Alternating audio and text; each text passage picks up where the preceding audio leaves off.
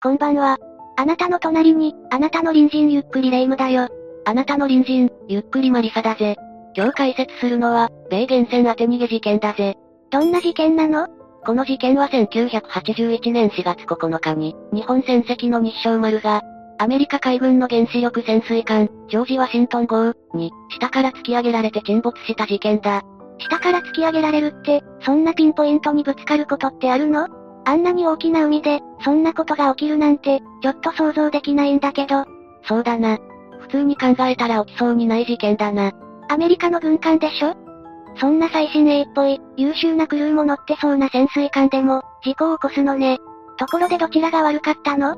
そのあたりも解説していくぜ。わかったわ。じゃ、解説お願いね。あいあいさそれじゃみんなも、それではゆっくりしていってね。事件が起こったのは1981年4月9日、日本の忽那海運所属の貨物船日照丸は、鹿児島県沖の東シナ海に浮かぶ下甑島付近、佐世保から南南西約110海里を、神戸港から上海に向けて航行していた。午前10時半頃、アメリカ海軍所属の、ポラリス原子力潜水艦ジョージ、ワシントン号、が、海中から浮上した。ポラリス原子力潜水艦冬のそなたから撮ったの？虹色に光って回るのかしら？レイム、ほんとそれ好きな。残念ながら冬ソナとは全く関係ない。当然パチンコ台もな。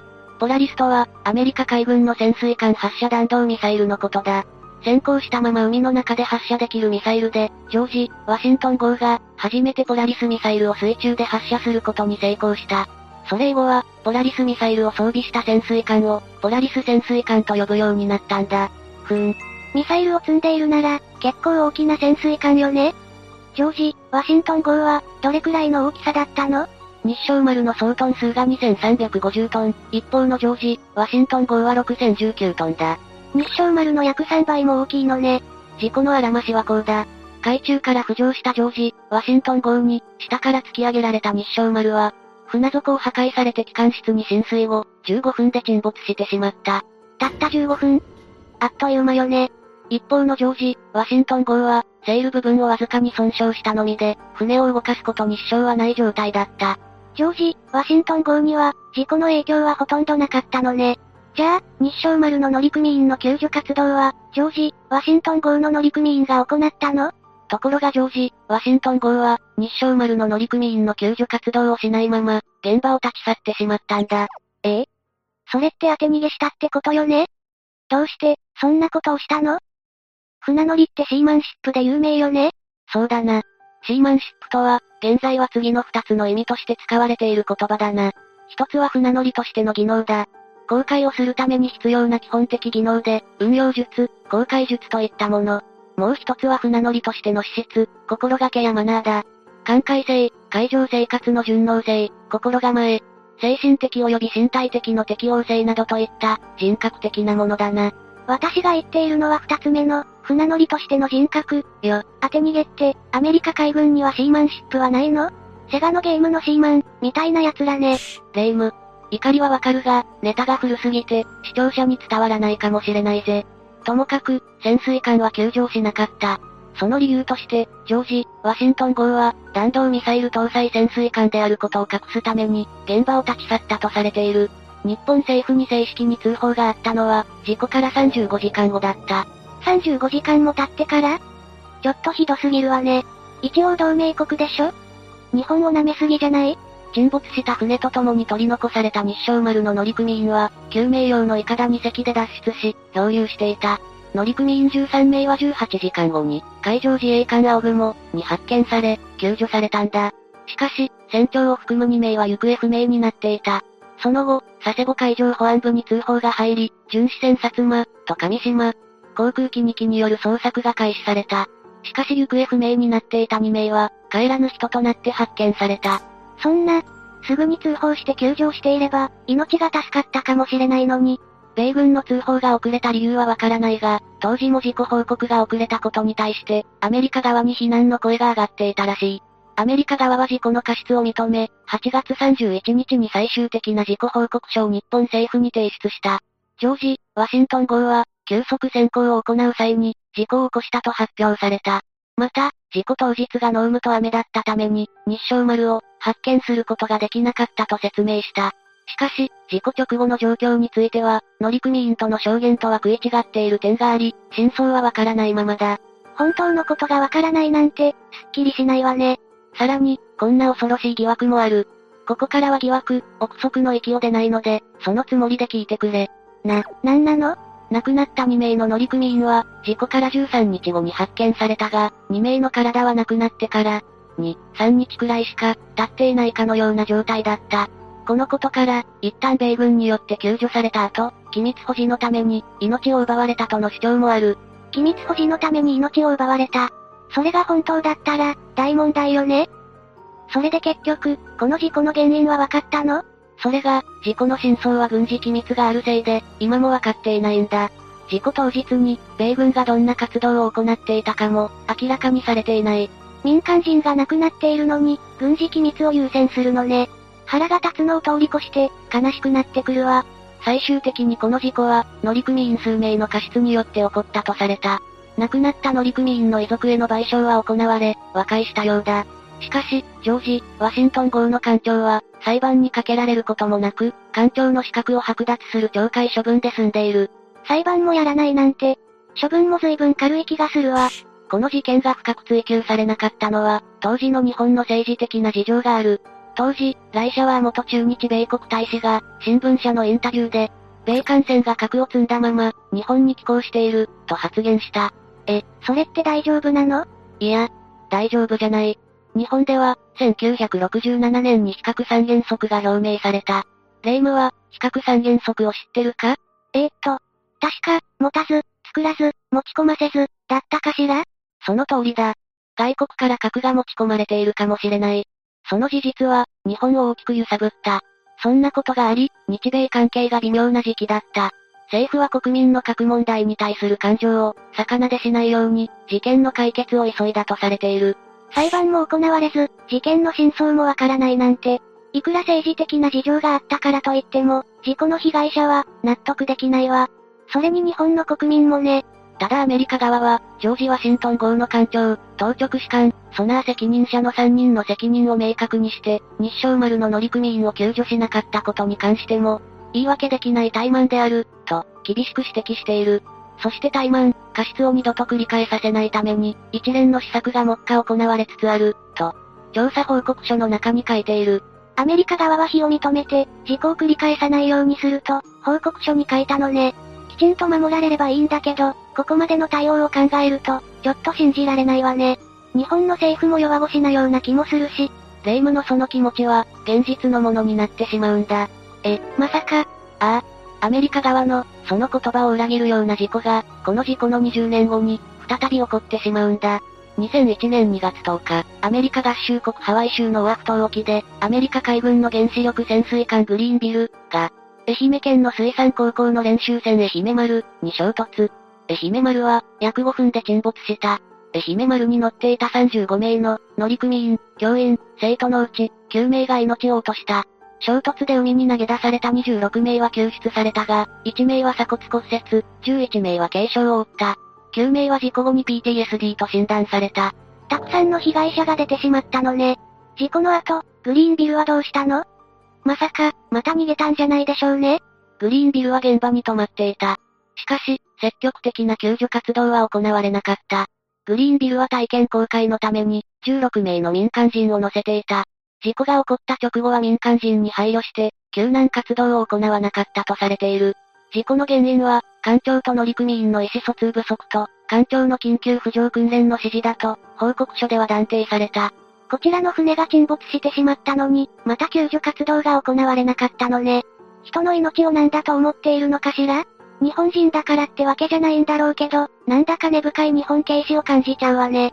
それで、この事件では裁判は行われたの？それが、この事件でも裁判は行われなかった。グリーンビルの艦長は減俸処分を受けただけで済み、後に軍人年金なども受け取れる、一般退職をした後、海軍関連の企業に再就職している。日照丸の時も思ったけど、どうして、裁判が行われなかったのかしら？処分だって、人が亡くなっているのに軽すぎるわ。その点は、私にもよくわからない。船同士が衝突して事故が起こった場合、通常なら、海難審判と刑事裁判が行われる。事故が原因で人が亡くなれば、それなりの判決が下されるはずだ。俺もこの二つの事故が、どうしてこんなに、軽く扱われているのか気になっているんだ。日本とアメリカの、政治的な関係が理由なのかしら？確かに、これらの事故は日米安保体制とも、無関係ではないとの声もある。日本はアメリカとの間に、1951年のサンフランシスコ平和条約調印の日に、日米安全保障条約を結んでいる。日本は第二次世界大戦後に、新しい憲法の下で、今後は戦争を行わず、そのための武力も持たないことを定めた。しかし、外国から攻撃されるのを防ぐには、日本の防衛力では足りない。そこで、日本の政府は日本国民を守るために、アメリカとの間にこの条約を結んだんだ。アメリカ側は、日本が攻撃を受けた時は日本を守ること、日本側は、アメリカ軍が使う施設などを、提供することを約束している。だから日本にアメリカ軍の基地があるのね。しかし、過去にアメリカ軍が起こした事件の結末には、納得のいかないものも多いようだ。1994年に佐世保で藤丸が、米空母に積んであった小型の船に衝突されて、沈没する事故があった。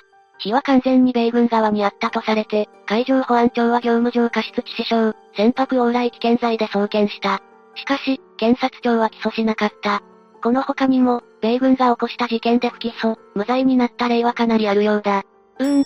そんな話を聞いちゃうと、米軍や国に対して、不信感が出てくるわね。日照丸の事故が起こった当時、新聞の読者投稿欄には、こんな声があったという。日本を守ってくれるはずの、アメリカの潜水艦によって日本の船が沈められて、日本人の命が損なわれた。乗組員の救助もしてくれない。結局、日米安保体制というのは、本当に日本を守ってくれるものではないという実態が、明らかになったのではないか。事故をきっかけに、国民のアメリカや国に対しての不信感が、大きくなってしまったのね。近年でも米海軍は、複数の衝突事故を起こしている。特に2017年は立て続けに事故を起こし、過去41年間で最悪の記録を出してしまった。6月に静岡県、伊豆半島沖で、イージス駆逐艦フィッツジェラルド、と、フィリピン船籍の貨物船が衝突。米艦側の乗組員7人が死亡し、複数の将校が処分を受けた。8月にシンガポール沖で、誘導ミサイル駆逐艦ジョン、S、マケイン、と、商船が衝突。米海軍10人が亡くなり、5人が怪我を負った。この年に事故を立て続けに起こしたのは、神奈川県横須賀基地に拠点を置く、前方展開海軍部隊第7艦隊に所属する艦船だった。なぜ、そんなに立て続けに、事故を起こしてしまったのかしら？事故の原因には、乗組員の過失があったことは確かだ。しかし、事故が多発した理由は、4つの問題が関係しているのではないかと、軍事専門家は言う。どんな問題があるの？一つ目は、感染数と人員の削減により、運用ニーズに追いつかなくなったこと。アメリカ海軍が保有する艦船は、2001年の316隻から、2017年には277隻まで削減された。しかし、世界中に絶えず派遣されている艦船の数は、従来の95隻から100隻と変わらないままだ。その結果、海上任務は半年から9ヶ月間、もしくはそれ以上と長期化している。メンテナンスは後回しになり、装備の不具合も増え、運用可能な艦船に、ますます負担が集中しているという。さらに、運用とメンテナンスが優先されて、乗組員の訓練や、睡眠時間が削られている。多忙の上に睡眠不足の乗組員は、常に疲れ切っていて、そのせいで仕事の質が落ちてしまう。艦船も乗組員もボロボロの状態で、仕事をしているのね。二つ目は、人材育成が行われていないこと。過去14年間で、艦隊の訓練や人材育成をおろそかにしたせいで、操船や航行技術の訓練を、若い乗組員は十分に受けられなくなった。訓練の時間ができても、GPS や電子海図などの、電子技術を学ぶことが優先されてしまう。忙しい任務の合間を縫って、衝突事故を回避するための見張りや、操船を教える時間を取るのが難しくなっている。安全のためにも、しっかりと訓練をしてほしいわ。三つ目は、前方展開する艦隊の運用ニーズが高まり、艦船や乗組員の運用能力を認証する時間も取れないこと。各艦船の任務は、任務の遂行能力で決められるのではなく、時間的な空きがあるかどうかで決められるという。四つ目は国家予算を削減した、付けが回ってきたこと。衝突事故を防ぐには、乗組員が船を操る技術や、航行技術を習得する訓練に、もっと時間と予算を割く必要がある。2022年の現在では、問題が解決されていることを願うわ。アメリカの潜水艦が事故を起こす危険性は、現在も潜んでいる。なぜなら、横須賀、佐世保、沖縄、活連町のホワイトビーチでは、原子力潜水艦の寄港が認められているからだ。横須賀に入港した原子力潜水艦は、相模灘の海軍訓練海域で、演習を行っている。当然、緊急浮上をすることもある。相模灘は漁業やレジャー船の交通が、かなり激しい場所だから、過去に起きたような事故が、今後も起こる可能性が十分にある。日照丸や愛媛丸のような事故は、二度と起こしてほしくないわね。原子力潜水艦の危険性は衝突事故だけではなく、放射能事故が起きる可能性も考えられる。2008年には、日本に寄港した米原船ヒューストンが、2年間余り、微量の放射性物質を、漏らし続けていたことが明らかになっている。どういうことなのかしら？放射能事故は、私たちの身近に関わってくる問題だから怖いわ。日本には、全国各地にアメリカ軍の基地がある。特に多くの基地が集まっているのは、沖縄県や神奈川県だ。沖縄の基地に関するニュースを、聞いたことがあるけど、具体的には何が問題になっているの？米軍基地には、様々な問題がある。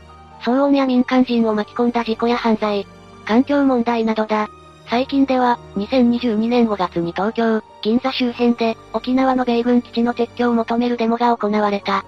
沖縄で基地問題が大きくなっているのは、どんな理由があるの？沖縄では米軍の犯罪によって、民間人の命を奪われた事件や、戦闘機が墜落して、大勢の人たちが被害に遭った事故など、過去に様々な問題があった。そういった歴史があって、特に沖縄では、米軍基地の撤去を求める声が、大きくなっているんだ。そうだったのね、知らなかったわ。日本に米軍基地を置く、デメリットばかり話してしまったが、メリットもあると言われている。どんなメリットがあるの？まず、憲法9条を掲げている日本は、他国からの攻撃に反撃することができない。その代わりに守ってくれるのがアメリカ軍だ。米軍基地が国内にあるおかげで、日本は他国から攻撃されずに、安心して暮らせているという意見もある。経済的にも基地周辺には商業施設などが増え、その分雇用も増えることになるから、地域経済の活性化につながっている。悪いことばかりじゃないってこと？正直に言うと、俺もこの問題については勉強中だ。だから、はっきりとした答えはわからないんだ。すぐには答えの出せない、難しい問題よね。潜水艦の衝突事故から、基地問題まで話が広がってしまったけど、これからも続いていく重要な問題だから、どうしても話したかったんだ。正直、私もこの話をしようと思う前には、基地問題なんて、あまり考えたことがなかった。私も、飛行機の騒音がうるさいなぁ、くらいしか考えてなかったわ。これをきっかけに、基地問題に興味を持ってくれたら嬉しいぜ。いろいろな問題を抱えているけど、日本とアメリカがいい関係性を築いていけることを願っているわ。そうだな。視聴者のみんなの隣にも、恐ろしいモンスターが住んでいるかもしれない。それは人じゃなく、国家や強大な権力かもしれない。私たちみたいないい隣人だけじゃないわ。もし、こんな怪しい人知ってるっていたら、ぜひ教えてね。じゃあ、次回までのお別れだ。それまで皆が、無事に過ごしていることを祈ってるぜ。それじゃ、次回も私たちの隣人として、ゆっくりしていってね。